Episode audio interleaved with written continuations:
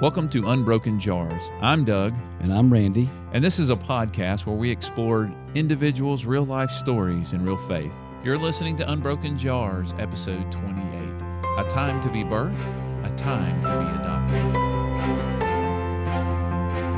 Adopted. The light of Jesus shines through the darkness, and we carry this light in unbroken jars of clay. We have a life and a story about our faith journey, but we're not struck down or destroyed. Our stories shine the light on Jesus and His power. Our faith walk has forever been shaped by the life of one man, that's Jesus. Jesus continues to use these real-life stories of those around us to mold us. We dive into this world by investigating, interviewing, and walking alongside real people who share their stories, their faith stories of struggle, sin, joy, and victory, and how God is leading them will help shape your faith journey in Unbroken Jars of Clay.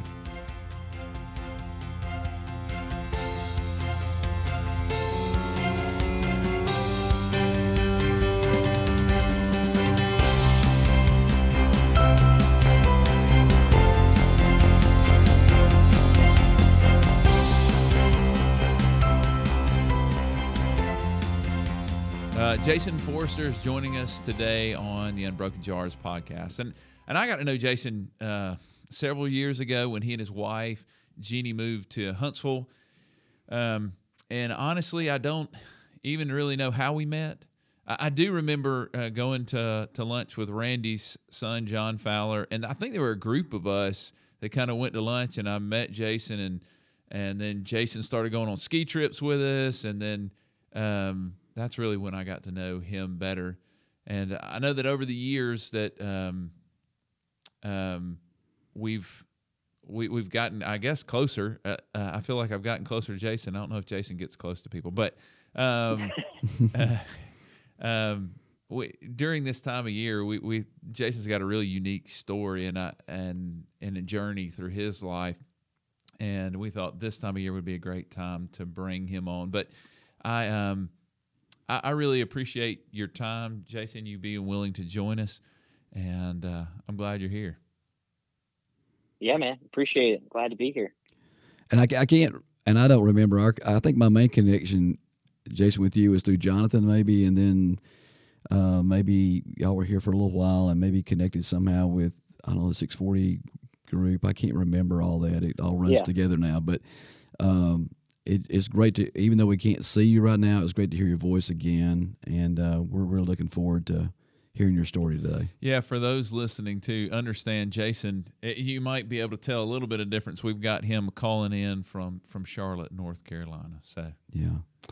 Hey, Jason, so, I mean, we know you a little, but the folks listening in, you know, may not know you at all. And so usually when we start off this podcast, we ask folks to kind of let us understand a little about your growing up. Maybe tell us about your early life, you could, where you were raised, your family, and maybe even talk a little bit about the importance God and faith was in your early life.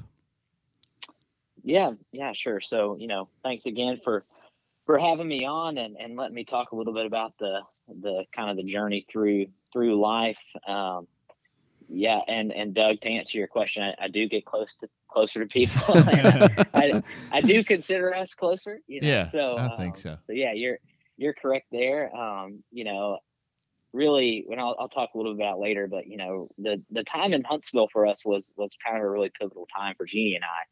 Um, just as young and, and married and all that. So I'll I'll talk about that a little bit, but um, you know, so I, I was born in Auburn, Alabama. Um, Little War I, Eagle. War Eagle. That's right. You know, it's it's just in my blood, and I can't help it. Um, and and um, you know, was born into a you know pretty conservative family. Um, great parents. Um, um, I have an older sister who's about um, two and a half years older than me. Um, and, you know, we lived in Auburn basically my whole life. Um, I, every school I ever went to, like from preschool through college, you know, was in like a four mile radius, mm. you know? Um, and so, you know, and, and faith and church and, and all that was really a, a big part of our lives. Um, you know, our parents were very involved. my dad is originally from Huntsville. Um, really? Grew up in Huntsville. Yeah, went to Madison Academy. I was unaware. Um, kind of, kind of way back in the day. My his mother was a secretary there back. Oh wow. At the you know when the school I guess was maybe first starting or whatever. Mm-hmm. Um, so you know Hunt, Huntsville was always very comfortable to us because that's where my grandmother lived for most of my adolescence, and so we would go back to Huntsville a lot. Um, and so you know that's some of the the Jeannie connection and and you know Madison Academy, that the group there and all that. So. Um, we grew up, you know, going to Auburn Church of Christ right there close to campus. Um, and, you know, I was, we were there, you know, every time the doors were open. My mom was yeah. the champion of V B S and my dad was a deacon. And then, you know, when I got into high school, he became an elder.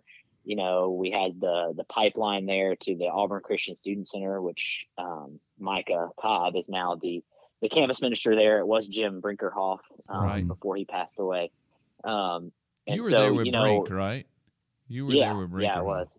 Okay. Yeah. So, you know, my, my dad was the president of the Auburn Christian Foundation. So, you know, that, that was just kind of what we did. You know, we, we were very much involved with the campus ministry and, you know, even as a, as a middle schooler and high schooler, you know, I was going to Gulf Coast getaway, you know, like, so, yeah. so that was just kind of, kind of all natural to me. Um, you know, As as a kid, you know, I, I to a degree, I, I bucked some of that trend. You know, I, I was probably a little bit more mischief, mischief, mischievous and, you know, um, you know, the typical younger brother. But, you know, my, my parents kept us pretty, pretty, you know, on the straight path. Um, I had really great friends. You know, I loved school. I loved high school.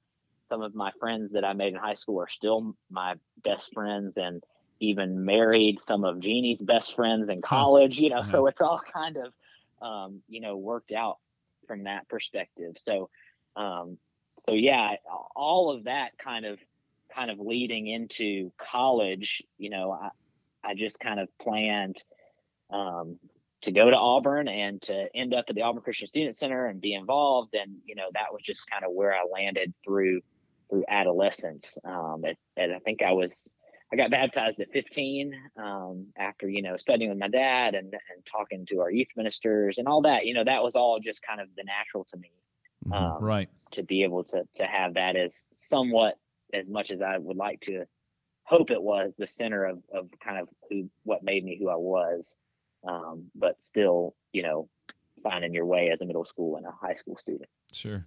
Yeah. And then somewhere along the way, Jeannie comes in the, uh, it sounded like maybe that was in the college, when you got to college, or did you guys already right. know each other? no, no, so we didn't. So, you know, um, not to go too far down the rabbit hole, um, but I, I was dating a girl in high school, and we ended up breaking up the night before I started college. Oh, wow. You know? And Good so, decision. Yeah. I mean, seriously, right, yeah, you know, I, tr- I try and, to tell people to break up before they go to college. That's a good decision. And so... like, man, I'm about to hit hit the campus. There's going to be all these girls. It's going to be great. You know what I mean? And yeah, I did. Day, day, day one, I meet Jeannie.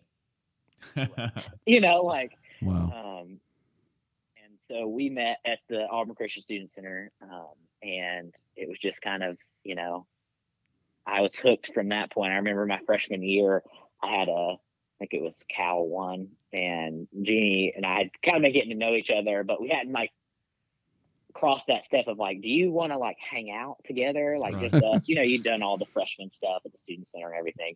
Yeah. And she texted me the old T nine text of like, hey, I'm in between classes. Do you want to hang out or get breakfast or something? And I had a calculus test and I skipped it. Hang out. Oh my! Oh my!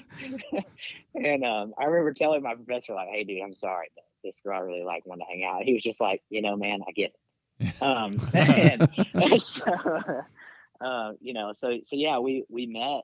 Um, we didn't start dating until like the spring of our, our freshman year, but kind of from that point, you know, we just kind of the rest is history. From you know, Jeannie and I meeting and dating and getting engaged and getting married, you know, that was just kind of the, the trajectory of, of how God, you know, put her right there when I was, you know, ready for it. So mm-hmm. what, what, what year did y'all get married? How long have y'all been married now?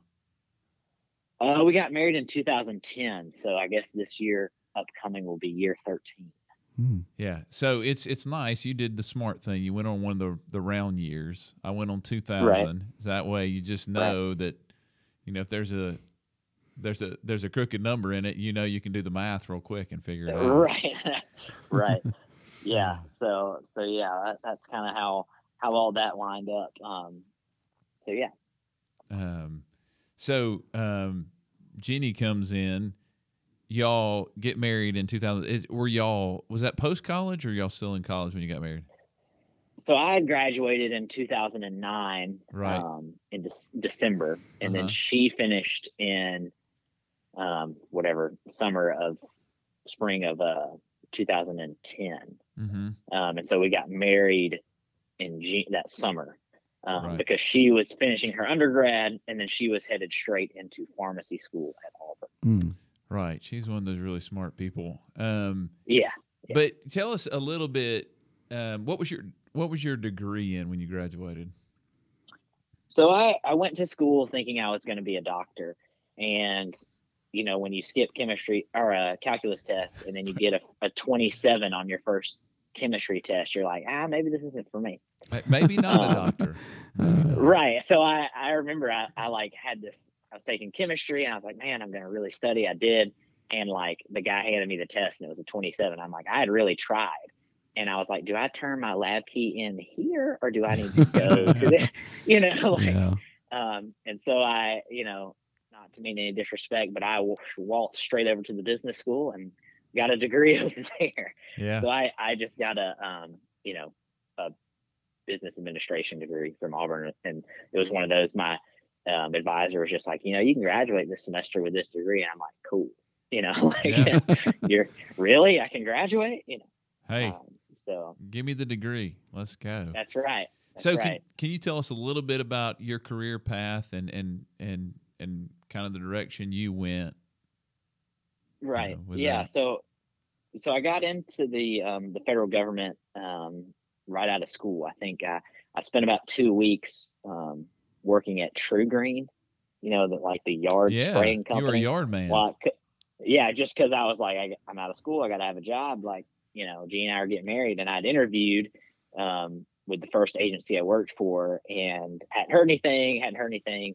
Um, and so I got this, this other job, and then, um, I got a call like, hey, you can start on Monday if you want to. And I like went to the guy that afternoon. I was like, I'm, Hey, I'm, I'm out, you know, like I'm tired of wearing these rubber boots. Like I, I've got to go. Uh, and I only had one, I only had one uniform cause I just started. And so I had to like wash it every night, like all uh, the chemicals, wash the poisons off of you. Yeah, exactly. Um, you know, so that, that was fantastic, but you know, I had to pay the bills. And, um, so I, so I started there, um, with that first agency kind of in two thousand ten, um, doing more like straight up administrative work, really like grunt work, um, yeah.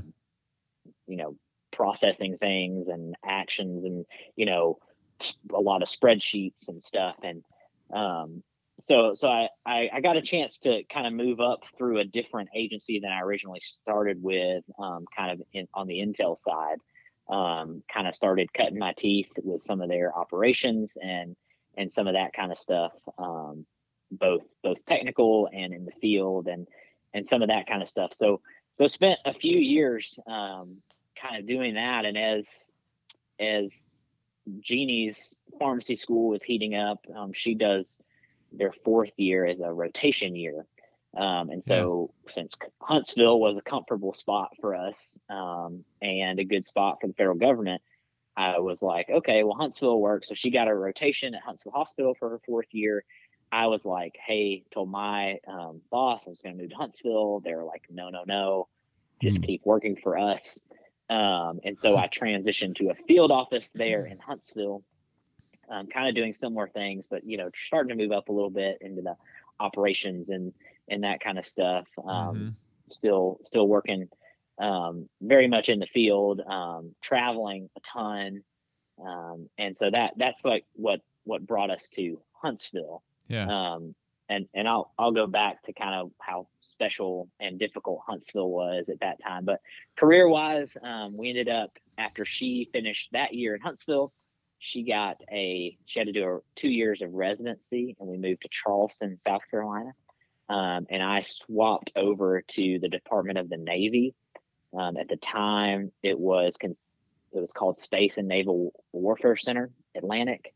Um, and now it has changed names since the Space Force stood up to um, Naval Information Warfare Center Atlantic. So wow. I'm working on their um, yeah. So I'm I'm working on their their policy planning, um, force analysis branch. Um, I'm I'm kind of in the, a little bit of a senior role there. So so kind of managing some different projects and and things like that. But very much not Um, in the field or anything like that. It's it's very much a um, desk job. Um, mm-hmm. So still a lot of spreadsheets, a lot of emails, a lot of analysis and, and planning, and um, sure. we're doing projection projections, and you know we and it, it's it's really great to be able to work with an organization that that's really um, working with the warfighter who is downrange, you know, boots on the ground, and providing right. them with um, you know the things they need to do their job. Um, whether mm. that's intel, reconnaissance, counterinsurgencies, you know, wh- whatever it is that they're the technical guys and the, the competency guys are working on, you know, we're we're we're trying to give them the things they need to be able to to, their, to do their job. So, um, it's really cool. Sounds yeah. like it's like um, every little boy, uh, probably not any little boys listening, but there's little boys in all of us like that's so cool. That sounds so cool. Yeah. Just because you use certain yeah. words like reconnaissance, right? So it's like, right. Yeah. Right, yeah. But so I, I get I get to work with some really great people that do really cool things. I just kind of sit at the desk, you know. yeah, well, yeah, your job is less glamorous, but you, it's just kind of cool the people around you. But uh, right. So, so it sounds like through y'all's early life and marriage, y'all were on the move, like constantly making adjustments with her school, with your yeah. job. What was all that like as a young couple? Yeah, so. Yeah, yeah, it was it was tough, you know, to be able to move that often. You know, you had a hard time um, finding friends or or making connections. You know, um, we had moved to Huntsville, um, and that was the first time I had left quote home. You know, I had mm-hmm. I had moved out of my parents' house when I was you know went to college and turned eighteen, but you know I, it was still home. You know, my right. parents' house yeah. was like seven seven miles away from where I was living. You know, or whatever. Um, and so that was kind of the first big move I had yeah. ever made. Um, didn't really know anybody, you know, and, and Jeannie was busy, you know, Jeannie was busy with her career, finishing up pharmacy school and, and, you know, working with the medical side of U A B that was there and all kinds of stuff. And, and I was busy, you know, I had a stressful job. I was traveling a good bit. I was kind of all over the place. Um, and so that was really a really tough time for Jeannie and I. Um, married, you know, we had a, a, to the point of, you know, Jeannie and I got to a place before things kind of turned around where I, I was ready to leave. So mm-hmm. we had had lots of issues and I, I was ready, you know, I was just ready to check out. I was like, this is not for me. Um, and really what, what was happening was that all the stresses of my life and anything that was going on negatively, I was just putting on Jeannie because I'm like, you brought me here because of your rotation year. And it was just all kind of spiraling as I was trying to learn how to one be still be an adult. Yeah. Um, but also at, you know, at however I was twenty-five or twenty-six with a, a stressful job that I was traveling a lot and, and, you know, in some, you know, different situations and, Um, you know, Jeannie was busy all the time. And so we had gotten to the point where we were going to call it quits. And um, we kind of, Jeannie was like, all right, well, let's, let's go back to counseling. You know, I know Jeannie's family, I don't know if you remember a guy named John Jones. Yeah. Um, yeah. Oh, John. Through, through Mayfair. And he did some, some, or not through Mayfair, through Madison Academy, I think. And, mm-hmm. um, and he did some counseling. So it was like, let's, let's just try one more time. Let's go talk to him. And I'm like, you know, I'm just done with it. I'm like, yeah, okay, whatever. Um, so we went and we talked, have the first meeting with John and, uh, we talk and we get to the end and, you know, he's just very gracious and very, you know, um, kind. And he looks at me and goes, Jason, why don't you come back by yourself next week? Yeah. Uh, like, okay. Um, so, you know, we, we sit and we talk and I, it's, it's, it's hard to describe. Um, literally it was like I remember nothing. And literally it was like coming up out of the water and taking a deep breath. Like, you know, mm-hmm. I don't know what John said. I don't know if I was hypnotized and he said hippopotamus and I woke up, you know, like it was literally one of those moments just like, what the heck am I doing? Yeah. You know, like all of these things that are going on are just life events that I'm not processing or handling the stress, you know? Yeah. Mm. And so that was very much, you know, one of those like watershed moments. And Jeannie even, I think, you know, has said like, she's like, you came home from that and the look in your eyes was back to how you were before it all had kind of blown up in my face, you know? Um, and mm-hmm. that, you know, several more sessions with John and, and, you know, and that's when I really felt like when I was willing to come the ten percent that God and really came the other ninety, mm-hmm. you know, right. Cause I, I kind of made that, okay, I'm, I'm open. Like, there's some things going on that I need to fix. And at that point, that was when, you know, we got a little bit better connected at Mayfair with the um, six forty stuff. Um, you know, Jonathan, you know, got to hang out with him, Doug, getting, getting to meet you and a guy named Brian Nash, you know, like kind oh, of, yeah, I forgot I, Nash I, was I, here. Yeah. Right. Yeah. Um, you know, I, I, I found, even though he became a loser and moved away, but, yeah. um, like he, however, guy. Doug, he did move to Utah and he's like, you know, like thirty minutes from the, like some of the greatest skiing. Oh yeah. Anyways. Um, and we've been out there several times to ski and to see him and ski. Oh, Fowler's really? Been with us. Uh, yeah. Once. Um, so that was funny watching him fall a lot, but, um, yeah, for sure. But yeah, so it, it, you know, it was really one of those things where to go from a, if you're looking at a gas gauge, to completely empty in Huntsville, to completely full to the point where, you know, we went to see Jonathan and Kaylee and Cece and, you know, just like Jeannie and I leaving one of the last times we were going to see him before we moved, just like sitting in the car, like upset because we didn't want to leave, mm. you know, we didn't want to move and leave Huntsville and leave these friends we had made and this little core group of people, um, you know, Josh Davis, you know, um, I worked out with him every day, you know, so it was just kind of, you know, very much one of those instances where everything was going wrong. And when you're willing to just kind of come that, that small amount that Jesus will come the other ninety percent, you know? Yeah. Um, yeah. So yeah, that was a really pivotal point in our, our lives for Jeannie and I both. So. It sounds like y'all were really, your faith was really stretched during that time and, and actually kind of awakened in so many ways, right? When you, yeah, yeah, it's uh, I, sure. I, I young couples. I work with young couples a lot in, in counseling, and it's it's a very stressful time as it is. But you guys had a lot on you moving. I I um, I applaud that that y'all were willing to go and and say, hey, we need we need to at least look outside of us, right. Uh, And and it was one of those pivotal moments. It's, uh, I appreciate you being willing to share that. Yeah, for sure, for sure.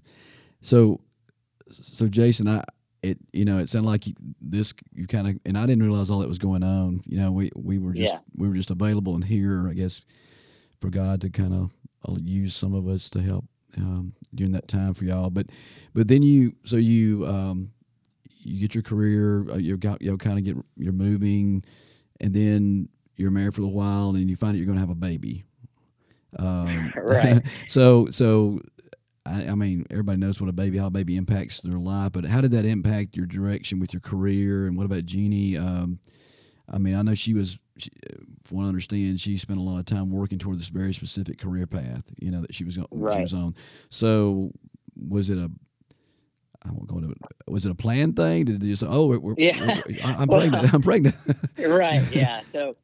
So, yeah, we were – so Jeannie had, had been doing residency in Charleston. So I had started working for the Navy. Yeah. I was still traveling a good bit, you know, busy. But Jeannie was also, you know, working eighty hours a week as a resident. Oh, wow. So yeah. She had done a year in pediatrics, and then she had decided that she wanted to do infectious disease.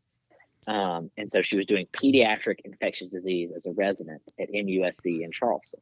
Okay. Wow. So, so we – we, and I made some good friends, and, you know, we, Charleston was, was a better place. It was still tough for us because she was so busy. I was just kind of on my own a lot, mm-hmm. you know? Mm-hmm. Um, and which was fine, you know, cause she was busy and, and stuff, but, you know, I had a little bit more of that foundation we had built in Huntsville to kind right. of keep that from going off the rails. Right. And, and yeah. John, you know, very much kept in touch with how things were going. And Doug, you know, I started going skiing with you guys. So right. it was always, I kind of had these, these heat check moments of like, you know, when things would get a little wonky, there would be something that would pull me back to, you know, that, that center line. Right. Um, and so, so Randy, to answer your question, it was somewhat planned. You know, we, Jeannie and I had been so busy.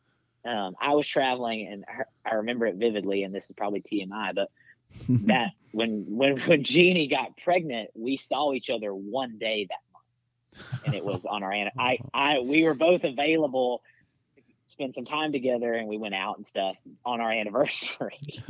Um, and it was just kind of like, that was the one day we saw each other that month, you know, or whatever, because she was busy and I was busy. And, you know, so, and that was right before, you know, Jeannie had accepted a job in Charlotte at Levine Children's Hospital to come do pediatric infectious disease. So we knew we were moving. Mm-hmm.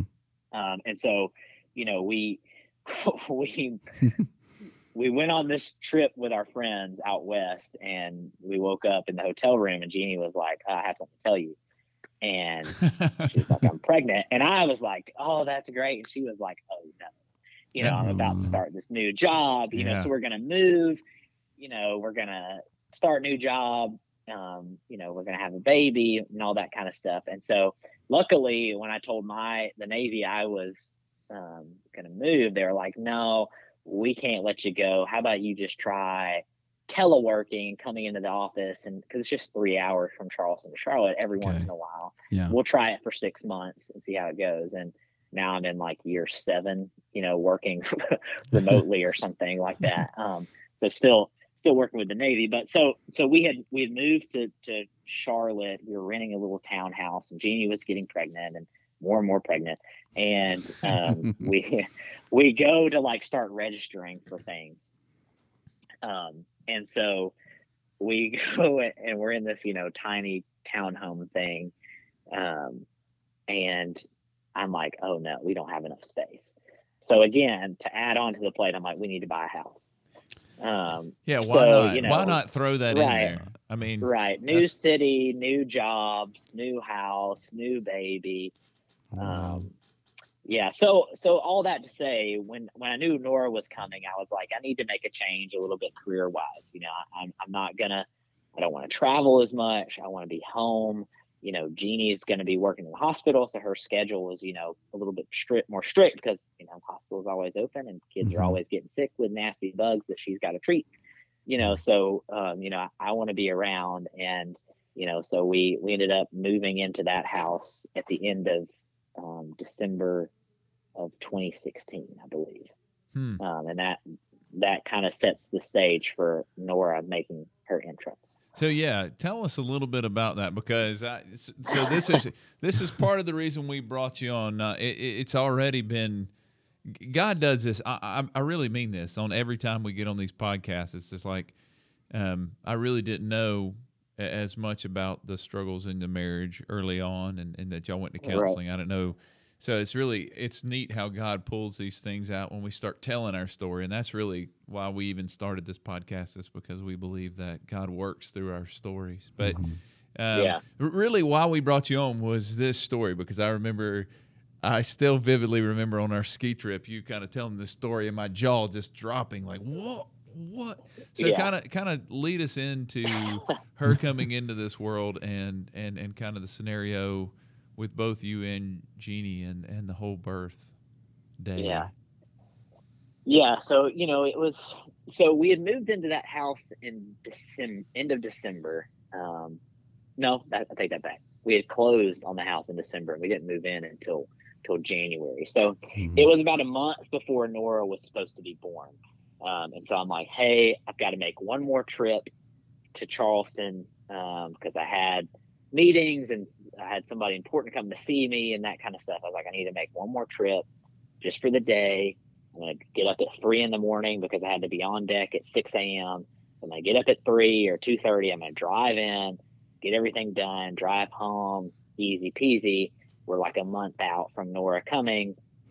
And I was like in my head, like, oh, even if something were to happen, you know, labor for first baby is like twenty-four hours. You know, it's not like I'm going to be on be on the other side of the world. Right. Um, and so I, I a buddy of mine, um, we had gotten to know in Charleston, he and his wife, he had moved away, he and his wife, because she is a pharmacist as well. And um, so he was like, hey, I'm going to drive down to Charleston or drive down to Charlotte because I want to see you guys, see the new house, and I want to go to Charleston. So, Jason, I can just ride with you down to Charleston um, and hang out while you work for the day and ride back. That way, you know, I can see everything and and see the old restaurants they went to, all that kind of stuff. So right. I had a buddy with me. So, yeah. so we head out um, and, you know, I get it. So I'm asleep, and I, I get a um, a text from Jeannie at like three a.m. and she's like, "Hey, I think I'm having contractions." And I'm like, "Okay, like no big deal." Go back to sleep, and I'm like, "Okay, well, I, you know," um, and preface that too. Instead of getting up so early that day, I had decided to go. We went the night before, so I'm you. already in Charleston. Yeah. The night okay, before. that Sorry, makes that more probably, sense. I was probably, trying to. That was pro- that why was, is she texting you right next to you? Yeah. But now that makes more Sorry. sense. Yeah. Rather than getting up early, I, I had said I was going to do that, and then in practice, I was like, I can't drive at three o'clock in the morning, um, and so I had gone the night before, and um, so I get a text from Jeannie, and you know, thanks for having contractions. So I'm like, okay, no big deal. So then um, I decide to go on into work um, because I'm like, I got to get some few things done. And so she's she's texting me like, oh, I've talked to the nurse. They say it's okay. Um, you know, contractions are normal. We just want you to come into the clinic when they open at like nine a.m. and we'll check you out. But, you know, it may not be real labor because you're still like a month early. And so I'm like, okay, cool.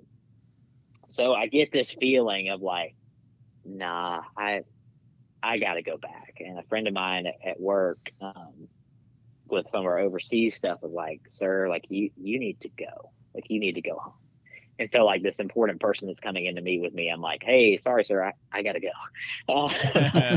and so, so I've texted my buddy that's there, had his whole day planned of all these things he was gonna do in Charleston. I'm like, hey, dude, we gotta go. And so I don't know, it's six thirty or seven or something like that. And so I swing back by, pick him up. Um, and I'm like, all right, we're, I'm driving a, you know, a Chevy Silverado that will only go one hundred miles an hour. Um, and I'm like, we have got to get back um, because I think Jeannie may be starting labor. Still not super concerned because I'm like, even if she is, it's going to be a while. You know what I mean? The, right. the first oh, yeah. baby yeah. always yeah. takes forever. Right. And so we, we, the, another thing, I don't, we get out on the interstate and literally a blacked out, like, I guess, state trooper or federal car pulls out in front of me going like one hundred three or something. And I just like tuck in behind him and drive like one hundred miles an hour the whole way, like wow. all the way to Columbia, which is in between, um, you know, Charleston and, um, Charlotte. So, so, so you're saying you got a police escort? Is that what you're telling me? Yeah, I, I got some kind of escort. And so I'm just got, you know, set the cruise on one hundred. And oh, wow. Go. And so, um, so about, maybe about outside of Columbia. So I'm, let's say I'm, I'm two hours away. And again, mm-hmm. maybe, maybe some of this is getting fuzzy. It's been so long now, but sure. Um, if you get Jeannie on here, she'll probably be like, no, it was actually. Yeah, that's said, that's why you, we just had one of you. Right. You said this, you actually said this mean thing. You weren't as nice as you think. Yeah. And so so she she calls me and she's like, my water broke. And I'm like, oh, no.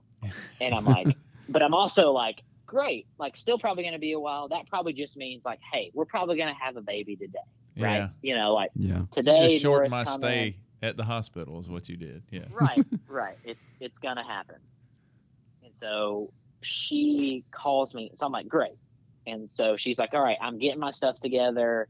You know, I'm gonna get in the car and try to go to, I guess at this point she was thinking she might go to the hospital because um, I don't know if the clinic was open. Mm-hmm. But however, things are evolving rapidly at home for Jeannie. Mm. So she's talking to the nurse again on the call line. They're like, oh no, it's it's you're fine. It's probably not coming. And so she calls me, and she's like, Jason, this baby's coming. And I'm like, me, mm. typical man. I'm like, no, like, I know it's scary to be there by yourself. You know, I, I, I, you know, I'm going through, like, I know it is painful. I know it is like it, I'm trying to give all the lines of, like, you know, and yeah. Jeannie's getting more and more perturbed because Jeannie's medical. Like, she knows, she's like, this, this baby's coming. I'm like, well, okay, fine. If the baby's coming, you need to hang up with me and dial nine one one. Cause she's at home mm. by herself in the morning. We just moved into this new house a month ago, moved into a new, you know, city. We don't know anybody. You know, it's not like you've got a neighbor, you know, right next door yeah. who you can be like, hey, I need some help. Mm. And so, so Jeannie's like, I'm like, you need to call nine one one. The last thing she says to me is, I'll try. Hangs up. I'm like, whoa. Oh no. And so I, at this point, I'm coming. At this point, I'm coming through Columbia. So I'm calling nine one one because I'm like, what if she passes out? What? If, so I'm getting Columbia E M S. You know. Mm. So I, I try. I call back to the Navy and base, and I'm like, hey, you have got to get me Charlotte E M S. Patch me through because I'm trying. I'm I'm like, I can't get a hold of Jeannie, obviously, because she's on the phone. Yeah. Mm-hmm. So I I get patched through to Charlotte E M S. And the guy's like, hey, tell him what's going on. He's like, yes, I'm looking at the transcript. You know, Jeannie's called. Um, I guess, you know, she thinks she's having the baby. The firefighters who are right down the street are almost there. And I'm like thinking, okay, cool. This guy is going to – but and the house is all locked up and everything. So I'm telling him, like, put in the note that they can go to the back door and you can break the glass because it's like a glass window over the back door. You know, right. You can get in. If you can't get to her, we have a small dog, um, you know, all these things. Thinking he's going to stay on the phone with me and talk me through this as the intermediary between me and the paramedics, you know. And he's just like, all right, see ya. And I'm like, oh, no. What? Thanks like, for the call, buddy. Yeah, like, dude, help me out here. And so I wait about what felt like an hour, but it, I think it was really about ten minutes. And I call Jeannie's phone, and a man answers, and he goes, hey, Dad. And I'm like, excuse me? And I'm like, hey, this is the paramedic, Mike. Um, Jeannie had the baby, and, sh- you know, they're fine, and we're, you know, just packing things up here, and we're going to head to the hospital, so everybody's good. And I'm like, what? Oh, like, man. so, so turns out Jeannie's water had broken, and about forty minutes later, Jeannie was there. Like, I mean, Jeannie. Nora was born. So Jeannie had Nora by herself home before the firefighters or the paramedics got there. That's just. Oh, my. See, I hear it again, and so, I'm like, oh, my goodness. What so a woman. Jeannie just, like, went in the bathroom standing like a champ and just caught her as she came out. And oh, the my. I think Jeannie was like, the dog like came in there and was like, what the, and like left, you know, like, um, of course, you know, Nora came out and she looked up and she goes, phew, and like blew all the crap and stuff out of her nose and yeah. was just like, started crying and was fine. And of course, oh, Jeannie wow. grabbed my towel off the rack. Um, and, well, that's what you deserve. And, yeah. Right. And so then, you know, the firefighters went to the back door and they like broke a window and like got in, and Jeannie was just in there with Nora, and, um, you know, the, the paramedics were right behind them. So they went to the front door and unlocked the door. The paramedics came in, the paramedic Mike, um, cut the cord, and, you know, they went to the hospital and they were all, you know, perfectly fine. Um, the paramedics and the firefighters were like, you know, we've never actually had the ba- like had a baby. We've got, you know, like it's always been like, oh, it was false labor, or like, oh, we're in right. the back of the ambulance, you know, don't have this baby back here, yeah. you know. Um, and so the paramedics ended up coming and seeing us in the hospital the next day um, because, like, we, you know, we didn't know anybody. Um, wow. So, so it's what's so funny is Jeannie is like this. I've always said she has like uh, she's such a sweet, kind person, and she has the the voice for a Disney character, mm-hmm. you right. know. And so yeah. I it, that's what you imagine, but you really, I mean, she's like she's tough. Man. She, I was gonna say, like, you would not want to tangle with her. I wouldn't think. No, no, no. And so, so yeah, I mean, we. So I, so I'm driving. And I'm like, oh no, like she's had the baby. And so I, I get to the, where the ambulances pull up at the hospital. And I just, my buddy is in the truck with me. And so I'm like, hey, we've talked about it. Like, you go to my house, make sure that the door's not busted down, just because I had no idea. Make sure Zoe, the dog, has not escaped. But mm-hmm. I'm like, whatever you do, don't go in the bathroom because it may be a crime scene. Yeah. You know, like, yeah. But, you know, so, so it was lucky because I just pull up at the emergency room exit. And, like, he jumps in the front seat, and he takes the truck home and checks on the house or whatever.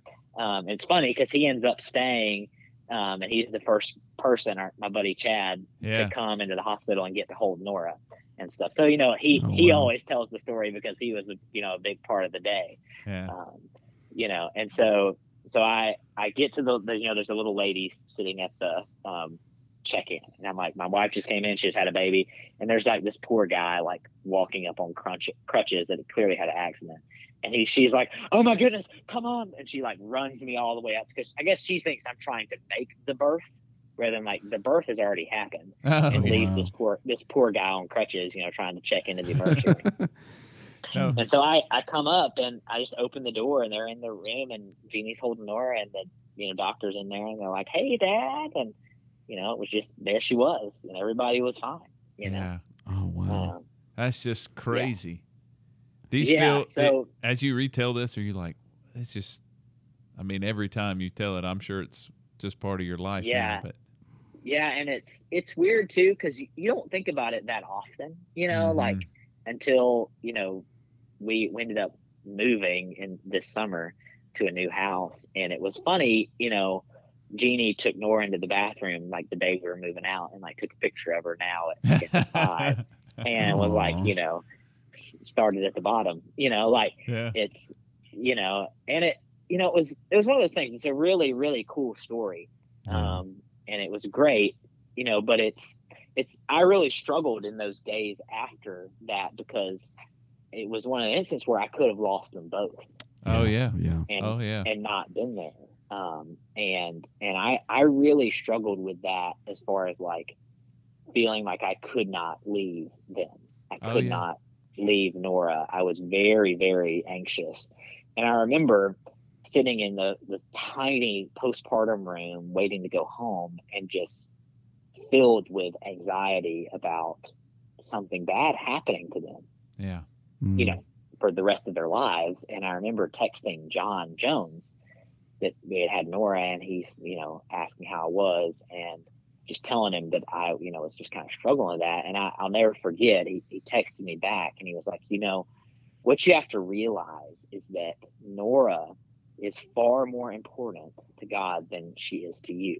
And that Nora is just on loan to you mm. from, from God. And I, I you know, and so he he is very invested in what's going on with Nora and what went on and all those things. And and it very much that, you know, verses about, you know, being set apart for a purpose and, mm. you know, how how God is just like intimately involved in all those phases really kind of calmed me down, you know, yeah, yeah. and kind of got me through that, over that hump of like, okay, I don't have to control everything. Yeah. You know, I can breathe a little bit um, within it. And Nora turned out to be like a giant, you know, baby and super healthy and like, you know, ev- everybody did great. But, you know, it was it's a great story and, and something that, you know, we'll have for a long forever.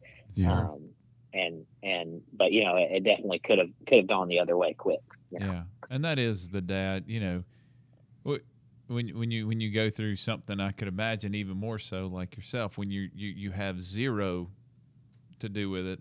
My wife had a C-section, took in another room, and I panicked. Like I right. last time I saw her, she was cut open. So yep. what? How is she now? I, I need to see her. I can't imagine yeah. not being there and walking in and still feeling that rush of overwhelming, like right. I, I, it's out of my control. Yeah, uh, there's right. some, and it there's was, realization to all that. Yeah, yeah, and and it was funny, you know, as I'm telling people what's happened, and Jeannie's dad is in New York, and he's like sitting in a meeting, and he just like gets up and walks out. You know, and he's like yeah. first flight home. Jeannie's sister and her husband are in Mexico. They like cut their trip oh, short and come home. Oh, wow. My wow. sister, my sister, um, and her husband are in, um, you know, back in Alabama. And like my sister's like, I am leaving, and like my brother-in-law like can't get home from work fast enough, so she like almost leaves him. You know, it's like everybody is panicked. Yeah. You know, and I'm like, hey, it's it's fine. Uh, you know, everybody's doing good. So, so yeah, it, it was a, you know, an eventful. eventful day for sure, but but turned out to be to be great, and and turned out that that that house was great. It really turned into a great home. We our neighbors became some of our best friends, so it was just mm. like a really really great moment of, you know, what was to come for for us in that spot in our lives.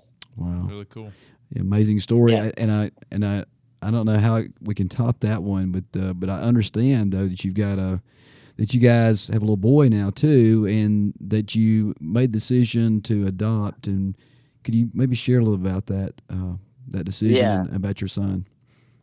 Yeah. So really since day one, you know, Jeannie has been like, I, I want to adopt, you know, don't know specifics, but I want to adopt. And so mm. after we had Nora and she had started getting past the like adorable baby stage into the like, you're a little bit more work than I thought. Yeah. I, I was, I was kind of like, I mean, I may be done with this kid thing. And so Gene was like, well, we need, we need to adopt now because I don't know if you're going to do it. So I drug my feet, drug my feet, drug my feet. It's a long process. And we took some classes and stuff and, and we settled on um, international adoption. Uh-huh. And with international adoption, um, lots of countries have stipulations on who can adopt. Mm-hmm. Um, whether that's you can't break birth order, or maybe if you're adopting from China, I know your oldest child has to be two, or all these different, you know, stipulations, income stipulations, household stipulations, all these things. And India just was kind of one of the things that fit where we were in our lives with Nora. And, you know, it has one of the largest populations of orphans in the world. Mm-hmm. Um, some of that's just because it's such a large population.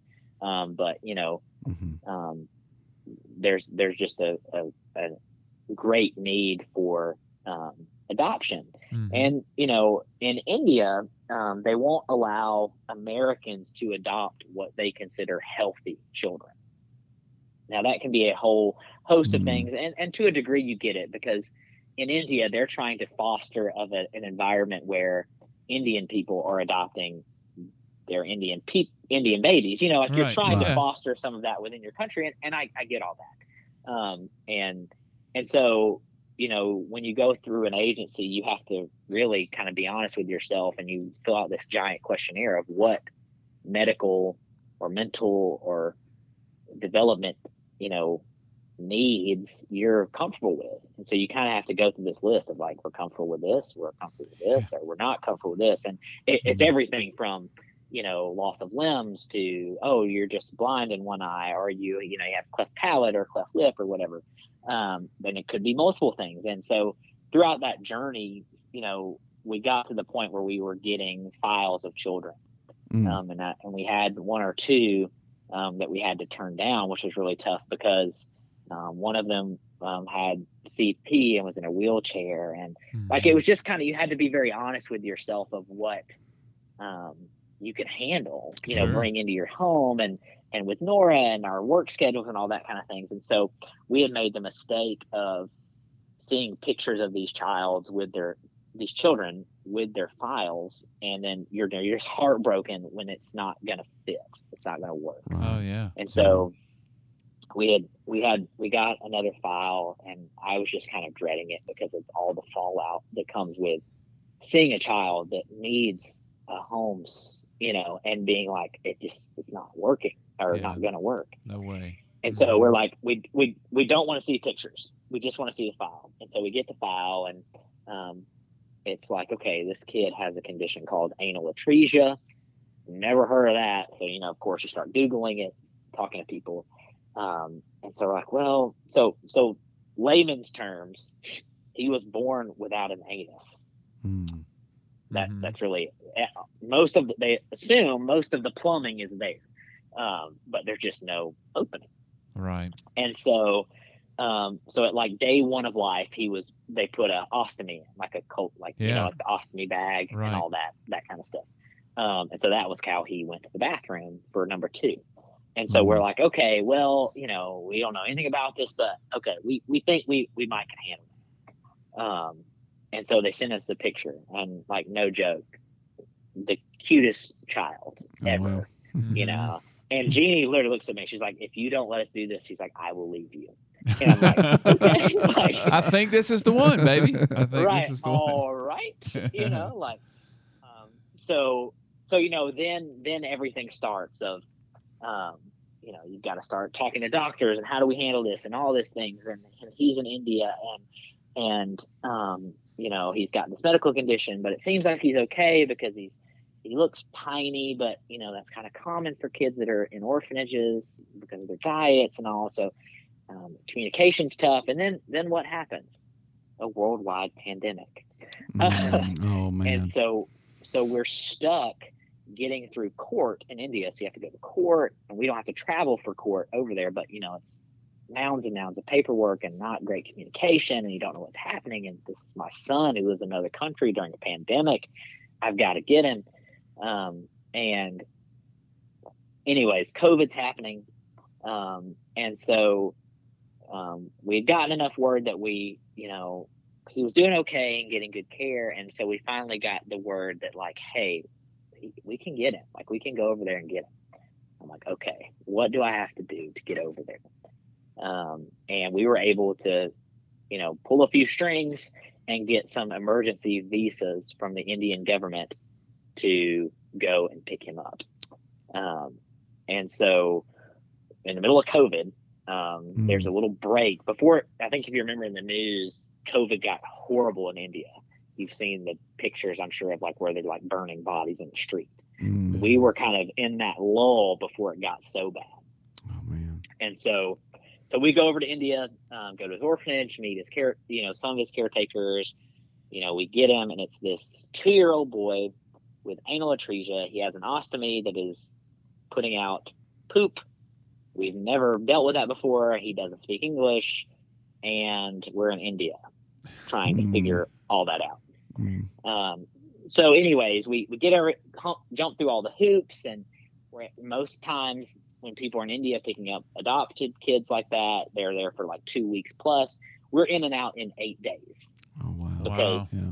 we are we are. because of COVID, and we're right. getting everything done, working with the State Department to get his paperwork, to get him out. And we, you know, then we embarked on this, you know, sixteen hour flight home with a two-year-old that doesn't speak English and doesn't know us, that has a ostomy bag filling up with poop, and you have to change it on a plane, you know, all, all those things. Oh, wow. Um, so anyways, um, we get him home, and you know, it's it's uh it's been really good. You know, he's had, I guess, three surgeries um, in Columbus, Ohio. There's a great colorectal center there um, with a doctor from South Africa that specializes in this, doing this care and treatment for these kids. Mm. Um, and it's a wonderful place and a great surgeon and great team. And you know, we. I've been up to Ohio several times for his surgeries. We stayed there for about a month um, with his second largest surgery. And, um, you know, Abhi, his, his full name is Abhinav, A B H I N A V. Mm-hmm. But we call him Abhi, like the tiger.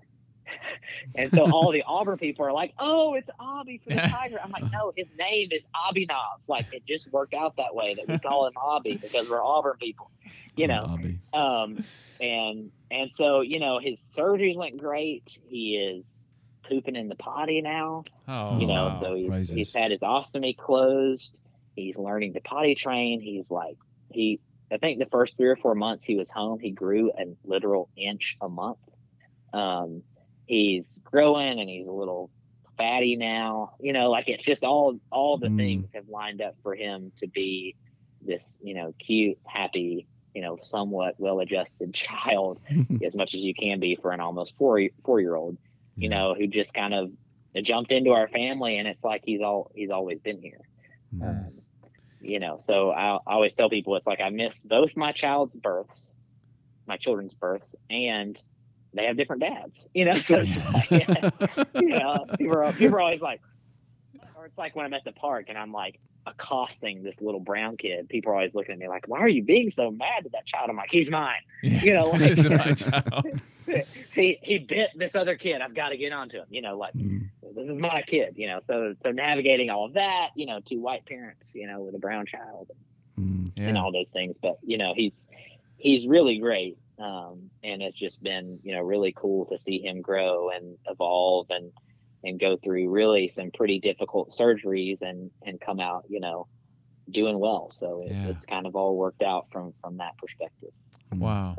How cool. Yeah. How cool is yeah. that? Um, l- let me ask you, I mean, this is, you've kind of mentioned this along the way, but how, how have you seen God work kind of through very specifically kind of the birth of your children, the life of your children? You, I mean, you could even go back as far as even um, Jeannie and your marriage early on. But how have you seen God?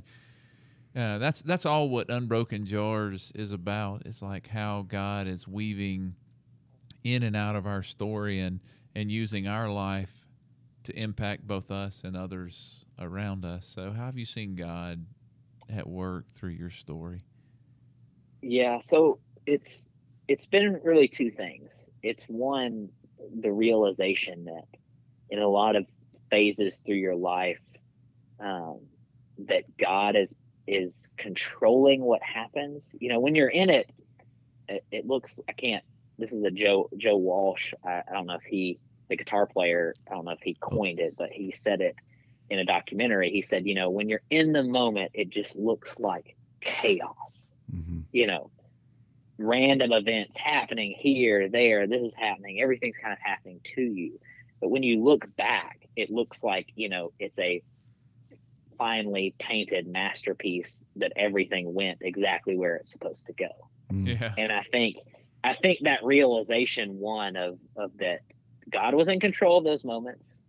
And even when you screw up or things don't go well, that he's willing to nudge you back and forth to get on track. And I, that that was the the one thing that sticks out. And the, the second thing is mm-hmm. just how God placed people, you know, whether that was Doug, you, or or Jonathan, or or Nash, or Josh, or any, any of these guys. Or and we moved to Charlotte, and my, my neighbor Jason and mm-hmm. um, John and Cliff, like all these people that that God kind of puts here to say, hey, this is going to be difficult. Here's this person that's going to help you. Yeah. Here's this this thing that you're going to get plugged into that's going to help you stay on the path or or get through a tough moment. And, and I'm one of those people like, man, I, I got a lot of red in my ledger, you know, from from and baggage, you know, from work or relationships or, or, or what, whatever it is sure. from whole life forward. And, and I think realizing that God can, one, use that to nudge you in the right direction, Um, but can also kind of pull you back from some times where it's like, man, it has really hit the fan. Things are not going good. You've made a ton of mistakes. You're not handling this well. Just, just open the door. Just be willing to turn back towards me, and I will come the ninety-nine percent, you know, and and meet you more than halfway mm. if you're just willing to see what's around you and be willing to make a change. And I think yeah. I think that's just been what's important, kind of. Throughout my life, both married and with kids. And it's all these things that are just like, Nora, just chaos. And it's like, you look back and I'm like, man, that, that worked in this way. Or stuff with Avi that's just like global pandemic, you know, yeah. lack of communication, a child with a special need. And it's like, you can't get to him, can't talk to anybody. And it's like, oh, well, you know, the orphanage care was, was really good. Like they were really doing the best they could to take care of him. So it's like all these things where it seems like horrible at the time, and you look back and you're like, really, you know, some, somebody had a hand on that. There was somebody right. with a hand on the wheel. Um, yeah. So, you know, just kind of seeing seeing that over and over again is, is really, really special, um, and really confirming to, to what you, you know, if you're going to believe what you say you believe, it, it it's confirming to that. Yeah. And we often don't slow down enough to actually look back at our own stories. You know, I'm sure even as you go through this and retell the story, it's like some of these things pop back out. And like I said, that's one of the reasons why we love doing this podcast. It's it's when you hear people start telling their story, it's like you see how God's using that. You see how God right. is inter, inter, interwoven in everything, and and He was there when we thought He wasn't uh, in those right. moments. And you know that, that that was one of the reasons, like I said, that we wanted to have you on. It's like, what a cool time! You know, we got this birth story, this really cool birth story, but who knew that you know. God was also going to have the adoption story, just like we're adopted into uh, to, to to the family of God. And, you know, uh, I love and I appreciate you and Jeannie and your willingness to work as hard as you have, not just for the birth of your child, not just for your marriage, but um, but even more so for for Abhi and and. The, the work that you put in and commitment you you've you've got to him and how you've chosen him. Um, uh, I just I think what a beautiful story. I appreciate yeah, that. From man. Yeah, man. Yeah, yeah. It's it's really really cool to see that that analogy of we've been through it and kind of seen it, you know, downrange of the adoption and you know how, like you say, how we're adopted and how you know we're kind of in that. that state of needing a hand and needing somebody to care for us. And, you know, how, how, how Jesus kind of accepts us with open arms, with all the baggage, with the, with the ostomy bag, and, yeah. you know, all, yeah, all those absolutely. things. And, and, uh, you know, it, it definitely wasn't one of those things like, you know, hey, we're, we're trying to rescue Abhi from a bad situation, because he could have been perfectly fine and successful in India, you know? Mm-hmm. Um, it was just like, I think God just meant for him to be a part of our family. All right. Amen. Um, you know, and I think He's done enough for Jeannie and I to, to kind of make us realize some things about ourselves and learn some things about us that we didn't know. And, and I think that that's important, you know, um, kind of rounding out perspective of, of who you are as a person and how you can relate to people. So I, I, I think that's been, been cool to see. Yeah. Um, Well, we appreciate your time today. We do. And if uh, I, we always, if it's okay, Jason, we'd love to pray with you here at the end and, and uh, for, for you and your family, for Jeannie and Abhi and Nora. And um, and again, it's just, it's like a, it's been great to hear your voice, but it's also been, it's been a blessing to hear your story mm-hmm. today. And, and um, glad to see you guys are doing well and these two precious kids. And, um, uh, we may have to make a trip up your way sometime just to yeah, catch right. up. Come on. I'm not, I'm, not yeah. a, I'm not a skier or snowboarder, so I, I'd have to just come up uh, during, yeah. during during the warm season. Right? Yeah, yeah. There's lots to do here. We'll find yeah, something for you. Yeah. Well, let's let's pray together with you if it would be okay right now. Let's let's, yeah, let's pray. Yeah. Father God, we we thank you so much, Father, for the many things that you. Um, have done and continue to do for us in our lives, for the way you weave our stories, Father, and mm-hmm. um, the people and places and things that, that you use to uh, help us to grow and become um, more like your Son Jesus and be shaped into His image. Father, we're we're just thankful today that we've able we've been able to hear this story from Jason and Jeannie. Um, we thank you, Father, for them and for Uh, how you've worked in, in their struggles and in in these rejoiceful or joyful moments, Father, that you've given them mm. uh, through the through the bringing into their lives of these two precious children, for Nora and Abhi. And we are grateful for their physical well-being. We're grateful, Father, to know that they're with two people who love you and are doing their best to show that love toward these two precious children and raising them up. Father, we pray that you would continue to be with Jason, and we're grateful, Father, for the connection we have here and for the, the ties we have through Jesus to be your sons and daughters, that you've adopted us into your family, Father. And we're grateful for uh, the blessings of the stories that we have, each have, that we can share to show others, uh, not in a boastful way, but just in a thankful way, Father, how you've worked in our lives mm-hmm. and worked through us uh, and with our imperfections to make us become uh, more like Jesus and to be your children and to share the good news to others, Father, who don't know you yet. Right? May this, this story today, this that he shared um, of their lives be a blessing to those listening and to others who will hear it later. Father, uh, we're grateful for the way you work and continue to work with us. Father, we love you and we thank you so, for so many things, but we're especially grateful for Jesus. It's through his name we pray. Amen. Amen. Thanks, Jason. Thanks, Jason. Our stories of brokenness, struggles, failures, and sin help others know that they are not alone, and that while we as a church are imperfect and broken, God has the ability to take our stories and to make them into a story that shines the light back on Jesus. And that's a beautiful thing. It's our hope that the people listening to this will find confidence in knowing that God can and will use your stories if you're willing to share it. We appreciate your comments and feedback on Unbroken Jars podcast. We'd also love to hear from you if you have a faith story you'd love to share. You can reach out to us at unbroken jars at gmail dot com. Please understand that our goal is always to honor God by the experience of real life stories and real faith that you hear on this podcast. May God bless your life as you live out your story of real faith in your own settings.